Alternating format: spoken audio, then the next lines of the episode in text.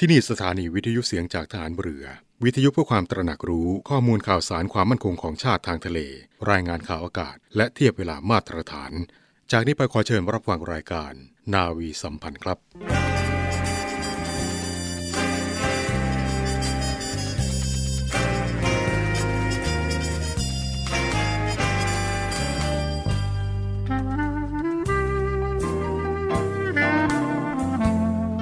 นายทหาร นายตำรวจทุกคน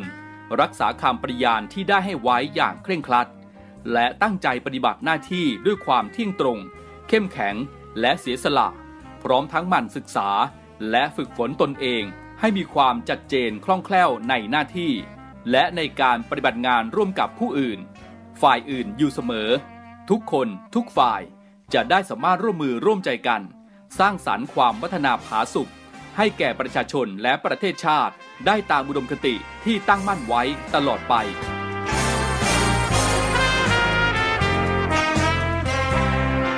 พระราชดำรัสพระบาทสมเด็จพระเจ้าอยู่หัว ในพิธีสวนสนามถวายสัตย์ปฏิญาณของทหาร ตำรวจเนื่องในพระราชพิธีบรมราชาพิเศษ พุทธศักราช 2562 ในวันที่ 18 มกราคม 2563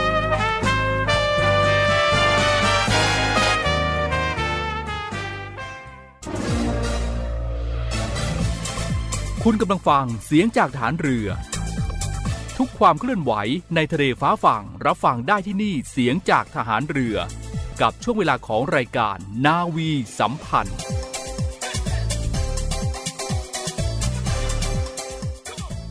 สวัสดีคุณผู้ฟังทุกท่านนะคะ ขอต้อนรับเข้าสู่รายการนาวีสัมพันธ์ ประจำเช้าวันอาทิตย์ที่ 24 กันยายนนี้ค่ะ คุณผู้ฟังคะ อีก 4 เดือนเท่านั้นค่ะ เราก็จะ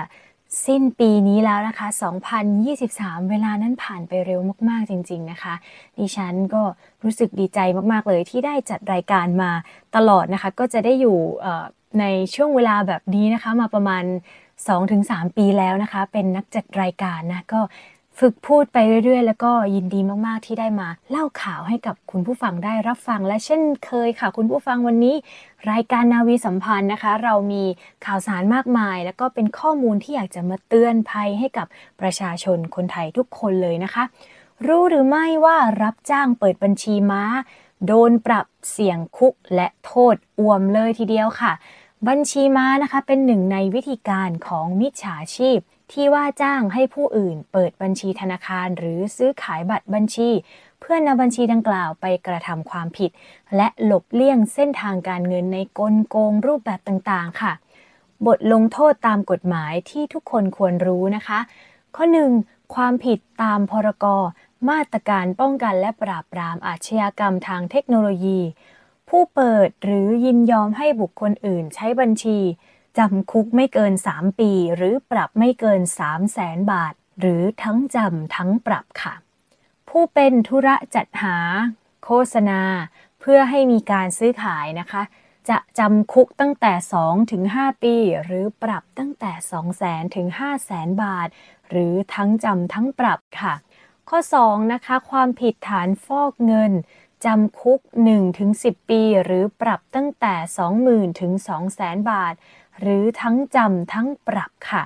วิธีการที่จะป้องกันตัวเองนะคะ ไม่ให้ถูกบทลงโทษตามกฎหมายต่างๆ ที่พูดมานะคะ คือ 1. อย่าเปิดบัญชีธนาคารให้กับคนอื่นค่ะ 2. อย่าให้ใครยืมใช้บัญชีธนาคารเด็ดขาด 3. มันตรวจสอบบัญชีเป็นประจำ หากพบความผิดปกติ ให้รีบแจ้งธนาคารทันที เพื่อขอคำแนะนำและระงับบัญชีนะคะ และข้อสุดท้ายค่ะ ระวังข้อมูลส่วนตัว เช่น ข้อมูลบัตรประชาชนทั้งด้านหน้า ด้านหลัง รหัส OTP เพราะว่าคนร้ายอาจจะนำข้อมูลเหล่านี้นะคะ ไปเปิดใช้เป็นบัญชีม้าได้นั่นเองนะคะ ก็ฝากเตือนภัยคนรอบข้าง คนใกล้ตัวทุกท่านด้วยนะคะเเราไปต่อกันที่เรื่องของก๊าซหุงต้มกันบ้างนะคะ ตรึงราคาก๊าซหุงต้มไม่เกินถังละ 423 บาทต่อถัง 15 กิโลกรัมต่อไปอีก 3 เดือนค่ะ ที่ประชุมคณะกรรมการบริหารนโยบายพลังงาน เห็นชอบมาตรการลดภาระค่าใช้จ่ายด้านพลังงาน ให้แก่ประชาชนตามมติคณะรัฐมนตรี วันที่ 13 กันยายนที่ผ่านมา ให้คงราคาขายส่งหน้าโรงกลั่น LPG ที่ 20.9179 บาทนะคะ ต่อกิโลกรัม เพื่อให้ราคาขายปลีก LPG นั้นอยู่ที่ประมาณ 423 บาทต่อถัง 15 กิโลกรัม ต่อไปอีก 3 เดือน ซึ่งจะมีผลบังคับใช้ตั้งแต่วันที่ 1 ตุลาคม 2566 จนถึงวันที่ 31 ธันวาคม ในปีนี้เช่นเดียวกันนะคะ ก็เป็นอีกหนึ่งเรื่องที่เราควรรับทราบไว้นะคะ เรื่องของก๊าซหุงต้มเนี่ยแล้วก็ใช้กันทุกครัวเรือนอยู่แล้วนะคะ คุณผู้ฟังเอาละค่ะช่วงแรกเราก็มีข่าวประมาณนี้แล้วช่วงหน้านะคะ เราไปพบกับสกู๊ปพิเศษเกี่ยวกับรักทะเลไทยกันนะคะ แล้วก็กลับมารับฟังข่าวจากกองทัพเรือได้ ในรายการนาวีสัมพันธ์ค่ะ ไปพักกันสักครู่ค่ะ พบกับอีกหนึ่งช่องทางในการติดตามรับฟังสถานีวิทยุในเครือข่ายเสียงจากทหารเรือทั้ง 15 สถานี 21 ความถี่ ผ่านแอปพลิเคชันเสียงจากทหารเรือ ในโทรศัพท์มือถือระบบ Android เพียงเข้า Play Store พิมพ์ค้นหาเสียงจากทหารเรือ จากนั้นดาวน์โหลดแอปมาติดตั้ง ก็สามารถเลือกรับฟังสถานีและความถี่ที่ต้องการรับฟังได้ แล้วมารับฟังไปพร้อมกันนะครับ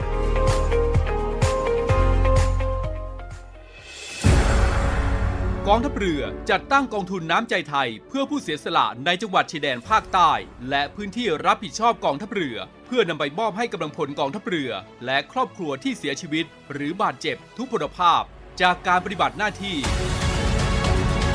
ร่วมบริจาคเงินสมทบทุนช่วยเหลือได้ที่ ธนาคารทหารไทย สาขากองบัญชาการกองทัพเรือ หมายเลขบัญชี 115ขีด2ขีด17087ขีด2 ชื่อบัญชี กองทุนน้ำใจไทยเพื่อผู้เสียสละในจังหวัดชายแดนภาคใต้ และพื้นที่รับผิดชอบกองทัพเรือ กรุณาส่งหลักฐานการโอนเงินมาที่กรมการเงินทหารเรือ หมายเลขโทรศัพท์ 0 2475 5557 หรือ 02475 4584หลากหลายเรื่องราว กับเรื่องเล่าจากชาวเรือ ยามเรือเดิน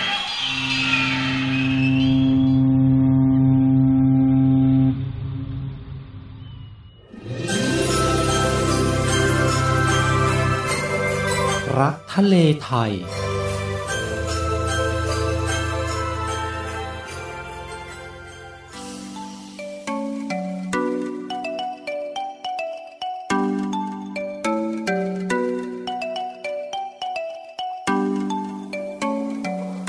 สวัสดีครับคุณผู้ฟังครับ ยามเรือเดินในช่วงของรักทะเลไทยในวันนี้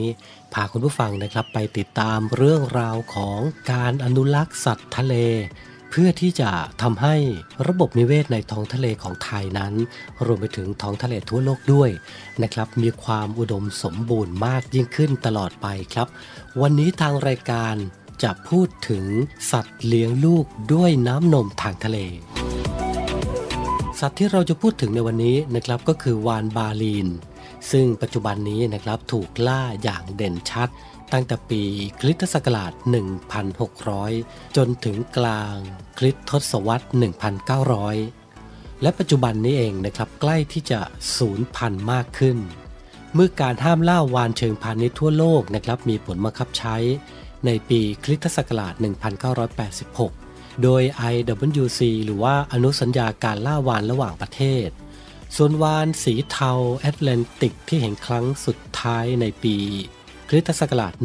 1740 นะครับ ก็ได้สูญพันธุ์ไปเรียบร้อย เนื่องจากการล่าวานของชาวยุโรปและชาวพื้นเมืองของอเมริกัน และตั้งแต่คริสตทศวรรษที่ 1960 จำนวนประชากรแมวน้ำมังทั่วโลกลดลงอย่างรวดเร็ว แมวน้ำมังส์ฮาวาย และเมดิเตอร์เรเนียนนะครับถือว่าเป็นหนึ่งในสัตว์เลี้ยงลูกด้วยนมทางทะเล ที่ใกล้สูญพันธุ์มากที่สุดในโลก ตามรายงานของหน่วยงานโนอานะครับรวมทั้งการพบเห็นแมวน้ำมังส์แคริบเบียนครั้งสุดท้าย เกิดขึ้นในปีคริสตศักราช 1952 และปัจจุบันนี้นะครับได้รับการยืนยันนะครับว่าศูนย์พันธุ์โดยหน่วยงานโนอานั่นเอง นอกจากนี้ โลมาวากิตานะครับซึ่งค้นพบในปีคริสตศักราช 1958 ได้กลายเป็นสัตว์ทะเลที่ใกล้สูญพันธุ์มากที่สุดด้วย ประชากรดังกล่าวกว่า ครึ่งหนึ่งนะครับหายไปตั้งแต่คริสตศักราช 2012 ซึ่งเหลือเพียง 100 ตัวเท่านั้นในคริสตศักราช 2014 ซึ่งโลมาวากิตานี้นะครับมักจะจมน้ำตายในอวนจับปลาซะส่วนใหญ่ ซึ่งถูกใช้อย่างผิดกฎหมาย นะครับในพื้นที่คุ้มครองทางทะเล นอกอ่าวเม็กซิโกนั่นเอง ซึ่งถ้าจะสังเกตเห็นนะครับว่า สัตว์เลี้ยงลูกด้วยน้ำนมทางทะเลนั้น หลายอย่างได้สูญพันธุ์ไปจากท้องทะเลในโลกใบนี้ ทะเลของไทยนะครับก็มีสัตว์หลายชนิดเช่นกันที่เริ่มที่จะสูญพันธุ์ทางกองทัพเรือหน่วยงานต่างๆ องค์กรภาครัฐภาคเอกชนนะครับ ก็มีการ เชิญชวนมีกิจกรรมนะครับในการอนุรักษ์สัตว์ทะเลไทย ให้อยู่คู่กับท้องทะเลไปไปช้านาน ฝากถึงคุณผู้ฟังทุกท่านนะครับในการดูแลรักษาทรัพยากรทางทะเลร่วมกัน และนี่ก็เป็นเรื่องราวของรักทะเลไทยกับยามเรือเดินในวันนี้ ฝากติดตามกันนะครับในช่วงของรักทะเลไทย ทุกวันอาทิตย์ในช่วงของรายการนาวีสัมพันธ์ครับ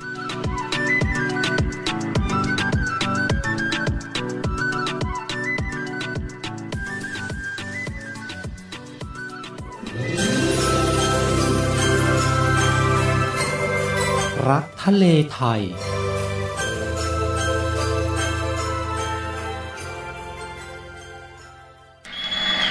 หลากหลายเรื่องราวกับเรื่องเล่าจากชาวเรือ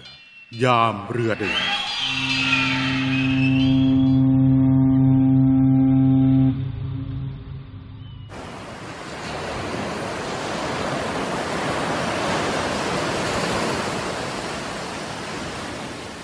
หาดทรายขาว น้ำทะเลใส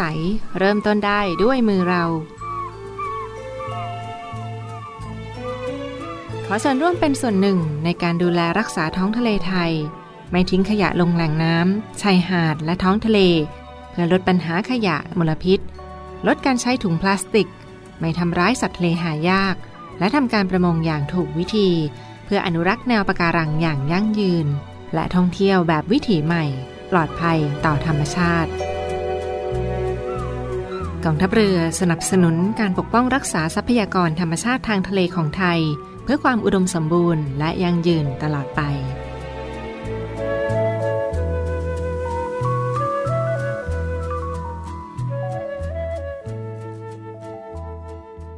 คุณผู้ฟังคะกลับเข้าสู่รายการนาวีสัมพันธ์ในช่วงที่ 2 นี้นะคะะ วันนี้เรามีข่าวสารจากกองทัพเรือ และสถาบันการแพทย์ฉุกเฉินนะคะ ซึ่งได้ร่วมกันลงนามบันทึกความร่วมมือ ว่าด้วยการช่วยเหลือผู้ประสบภัย ผู้ป่วยฉุกเฉินทางทะเลนั่นเองค่ะ เป็นเรื่องที่เรานั้นควรจะรับทราบเอาไว้เลยนะคะ เพราะว่าบางครั้งเราอาจจะไป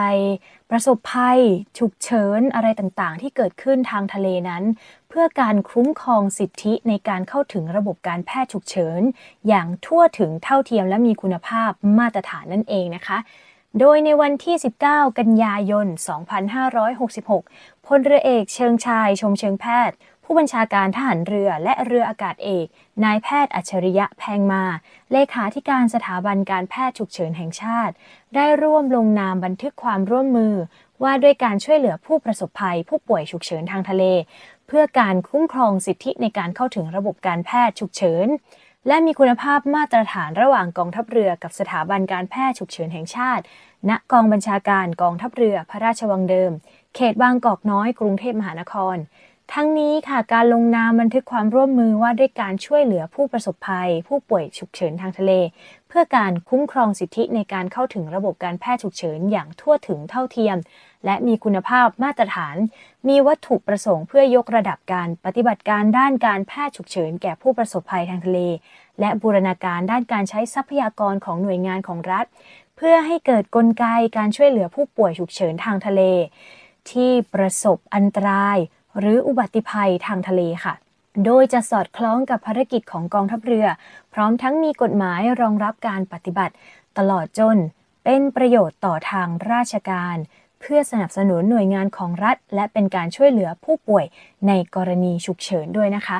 ถือว่าเป็นอีกหนึ่งความร่วมมือที่น่ายินดีและน่าดีใจจริง ๆ ค่ะ ที่กองทัพเรือได้ร่วมกับสถาบันการแพทย์ฉุกเฉินนะคะ ก็จะได้เป็น การคุ้มครองสิทธิในการเข้าถึงระบบการแพทย์ฉุกเฉินได้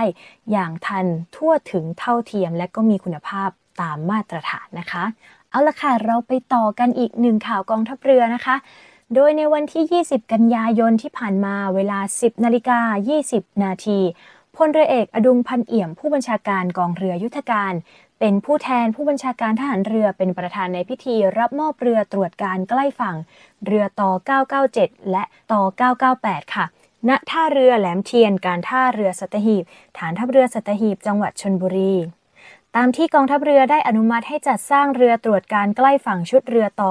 997 ต่อ 998 จำนวน 2 ลำ เพื่อรองรับการปฏิบัติภารกิจของกองทัพเรือ ตามนโยบายการพัฒนากองทัพ และเป็นการส่งเสริมอุตสาหกรรมการต่อเรือภายในประเทศ ซึ่งโครงการนี้กองทัพเรือได้ว่าจ้างให้บริษัทมาซันจำกัดมหาชน เป็นผู้ดำเนินการโดยความเป็นมาของการสร้างเรือตรวจการใกล้ฝั่งนั้น เริ่มจากการที่กองทัพเรือได้รับพระมหากรุณาธิคุณจากพระบาทสมเด็จพระบรมชนากาธิเบศรมหาภูมิพล อดุลยเดชมหาราช บรมนาถบพิตรในการพระราชทานพระราชดำริ และพระบรมราช วินิจฉัยเกี่ยวกับการต่อเรือ เพื่อการพึ่งพาตนเองของกองทัพเรือ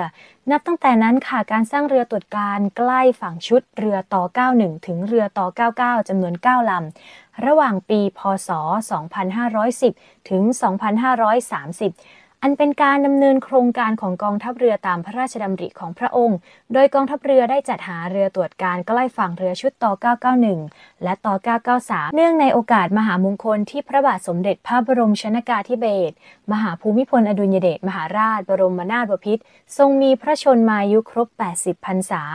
ในปี พศ 2550 ซึ่งโครงการนั้นนะคะประสบความสำเร็จด้วยดี ต่อมาในปี พศ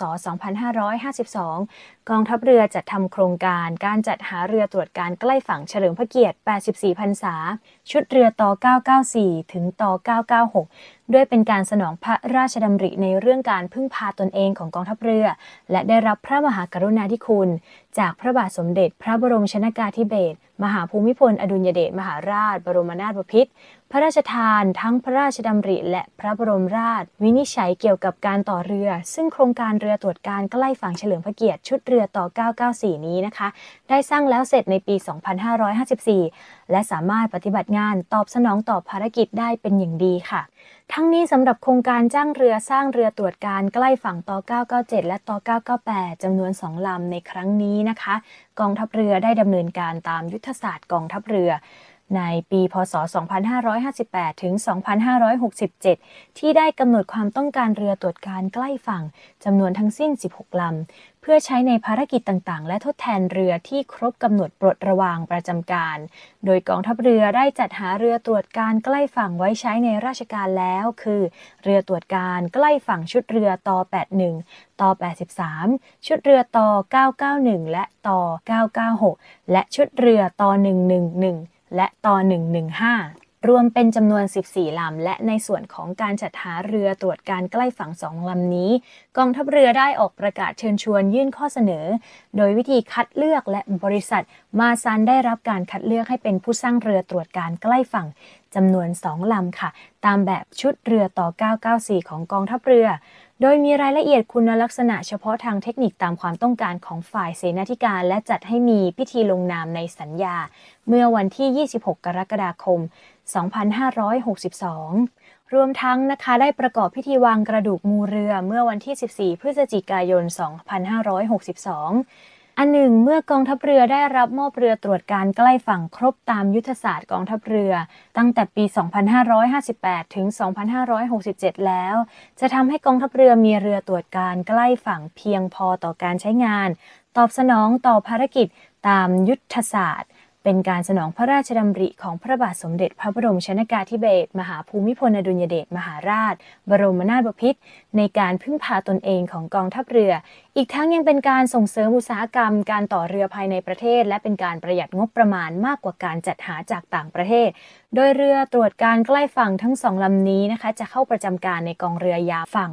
กองเรือยุทธการมีภารกิจในการตรวจการสกัดกั้น ลาดตระเวนป้องกันการแทรกซึมทางทะเล และชายฝั่ง คุ้มครองเรือประมงและเรือพาณิชย์ป้องกัน และคุ้มครองทรัพยากรธรรมชาติ บริเวณชายฝั่งทะเลในอ่าวไทย และทะเลอันดามันค่ะ รักษากฎหมายในทะเลตามอำนาจหน้าที่ที่กองทัพเรือได้รับมอบหมาย รวมถึงการถวายความปลอดภัยแด่พระบรมวงศานุวงศ์ คุณลักษณะที่สำคัญของเรือตรวจการใกล้ฝั่งชุดใหม่นี้นะคะ มีความยาวตลอดลำ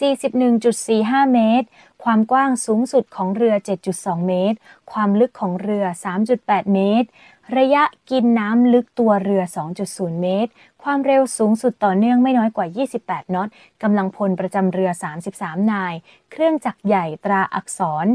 แมนกำลังเครื่องยนต์ 2960 kW ที่ 1,900 rpm พร้อมเพลาใบจากตราอักษร Wärtsilä จำนวน 2 ชุด เครื่องไฟฟ้าขนาด 150 kW 380 VAC จำนวน 2 ชุด เกียร์ส่งกำลังตราอักษร ZF รุ่น 9055 จำนวน 2 ชุด มีการจัดแบ่งที่พักอาศัยสำหรับกำลังพลตามอัตรา 33 นายเสบียงอาหารและน้ำจืดเพียงพอ และสามารถปฏิบัติงานในทะเลได้อย่างต่อเนื่องไม่น้อยกว่า 7 วันค่ะ โดยไม่ต้องรับการส่งบำรุงและระยะปฏิบัติการไม่น้อยกว่า 1,500 ไมล์ทะเล ด้วยความเร็วเดินทางมัธยัสถ์ที่ระวางขับเต็มที่ค่ะ และทั้งหมดนี้ก็เป็นข่าวในช่วงที่ 2 นี้นะคะ คุณผู้ฟังครบเรื่องครบรถนะคะ ของกองทัพเรือเลยนะคะ ตั้งแต่ในเรื่องของกองทัพเรือ และสถาบันการแพทย์ฉุกเฉิน ร่วมกันลงนามบันทึกความร่วมมือ และก็ต่อกันในเรื่องของเรือตรวจการใกล้ฝั่งต่อ 997 และต่อ 998 นะคะะเราไปพักกันสักครู่แล้วช่วงหน้ากลับมารับฟังในเรื่องของข่าวรับสมัครงานกันนะคะ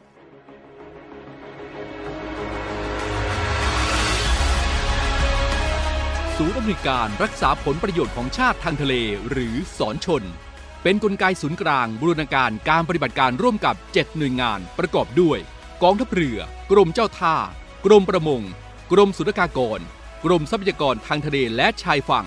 ตำรวจน้ำและกรมสวัสดิการและคุ้มครองแรงงาน มาร่วมเป็นส่วนหนึ่งในการพิทักษ์รักษาผลประโยชน์ของชาติทางทะเล หรือประโยชน์อื่นใดในเขตทางทะเล ไม่ว่าโดยตรงหรือโดยอ้อม เพื่อความมั่นคง มั่งคั่ง และยั่งยืนของประเทศชาติและประชาชน พบเห็นเหตุด่วนเหตุร้าย ภัยทางทะเล โทร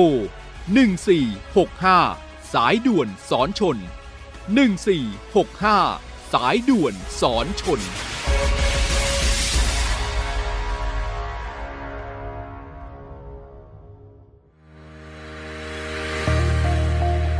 พลังสามัคคี พลังราชนาวี ขอเชิญร่วมติดตามข่าวสาร ภารกิจ และเรื่องราวที่น่าสนใจของกองทัพเรือ ผ่านช่องทาง YouTube กองทัพเรือ ด้วยการกดไลค์ กดติดตาม YouTube Channel กองทัพเรือ Royal Thai Navy Official Channel มาอัปเดตข่าวสาร และร่วมเป็นส่วนหนึ่งกับกองทัพเรือที่ประชาชนเชื่อมั่นและภาคภูมิใจ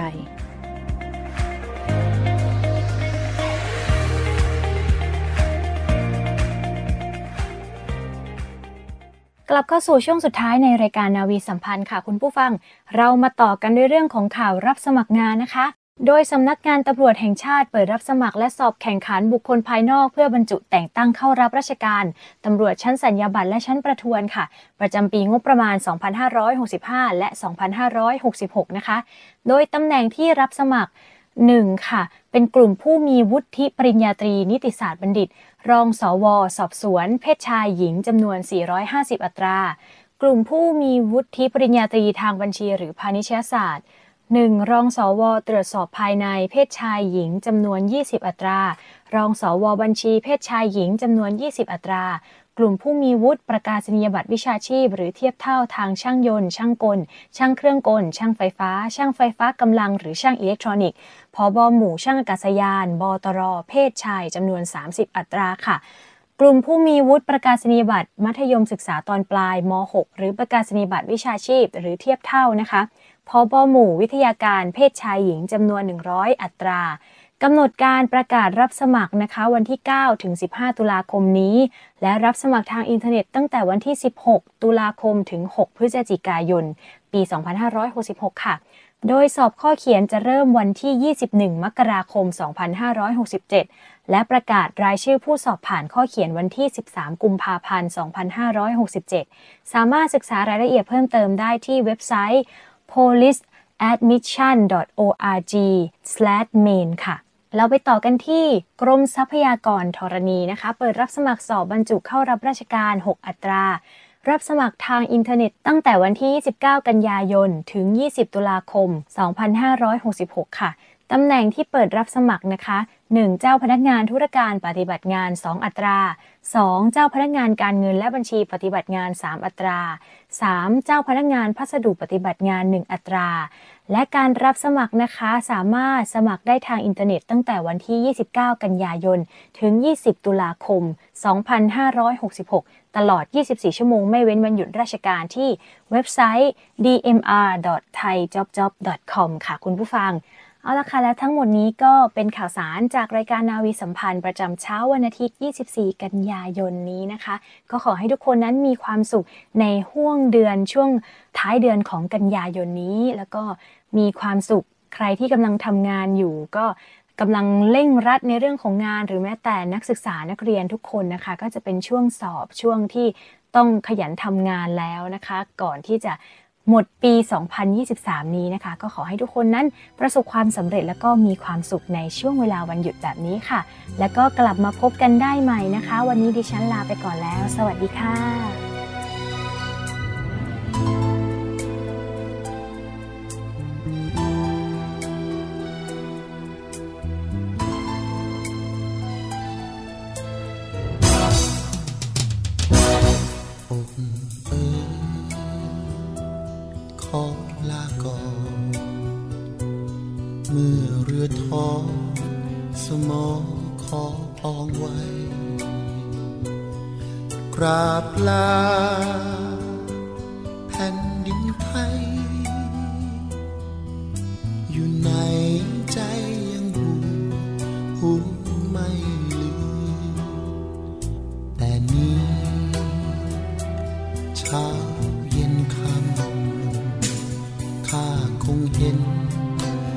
น้ำฟ้าเป็นเพื่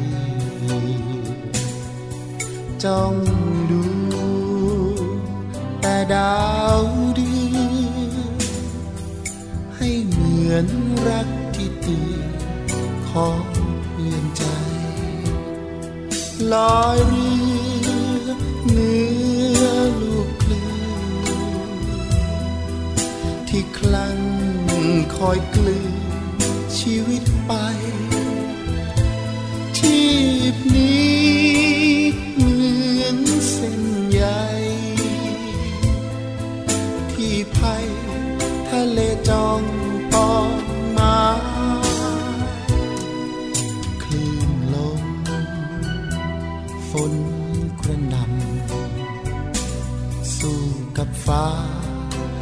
น้ำไม่ยอมนานนี่เราก็เป็นชายไม่ตายคงได้คืนคืน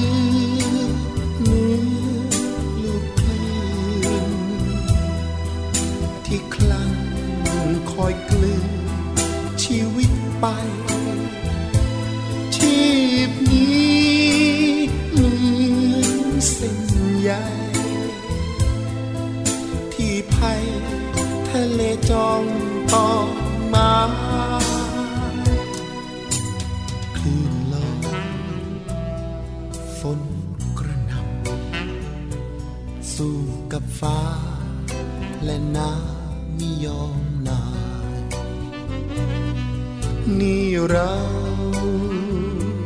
ก็เป็นชาย ไม่ตายคงได้คืนพื้นแผ่นดินนี่เราก็เป็นชาย ไม่ตายคงได้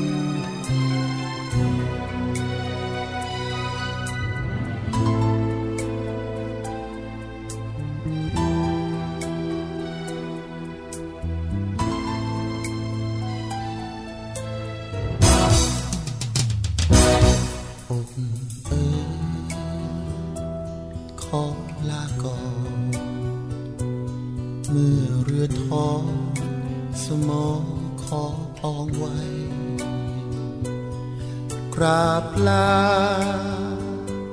แผ่นดินไทย อยู่ในใจยังหูหูไม่ลืมแต่นี้เช้าเย็นคำข้าคงเห็น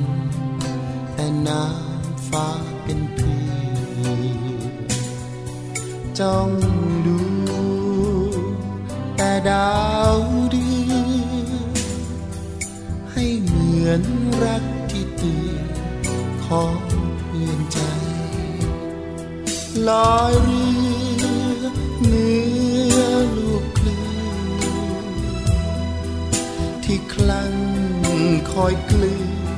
ชีวิต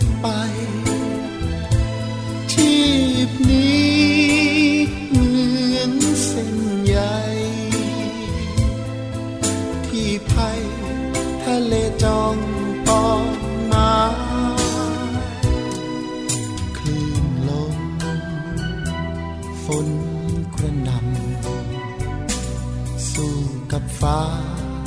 และน้ำไม่ยอมนานนี่เราก็เป็นชายไม่ตายคงได้คืนพื้น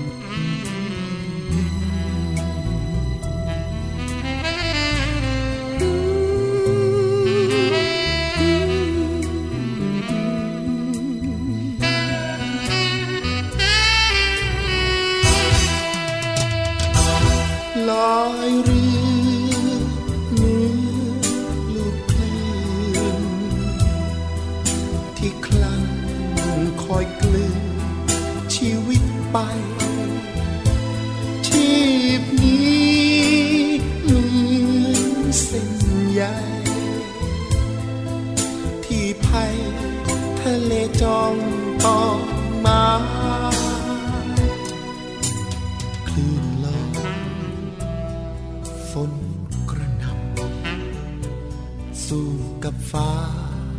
และน้ำไม่ยอมนาย นี่เรา ก็เป็นชาย ไม่ตายคงได้คืนพื้นแผ่นดินนี่เรา ก็เป็นชาย ไม่ตาย คงได้คื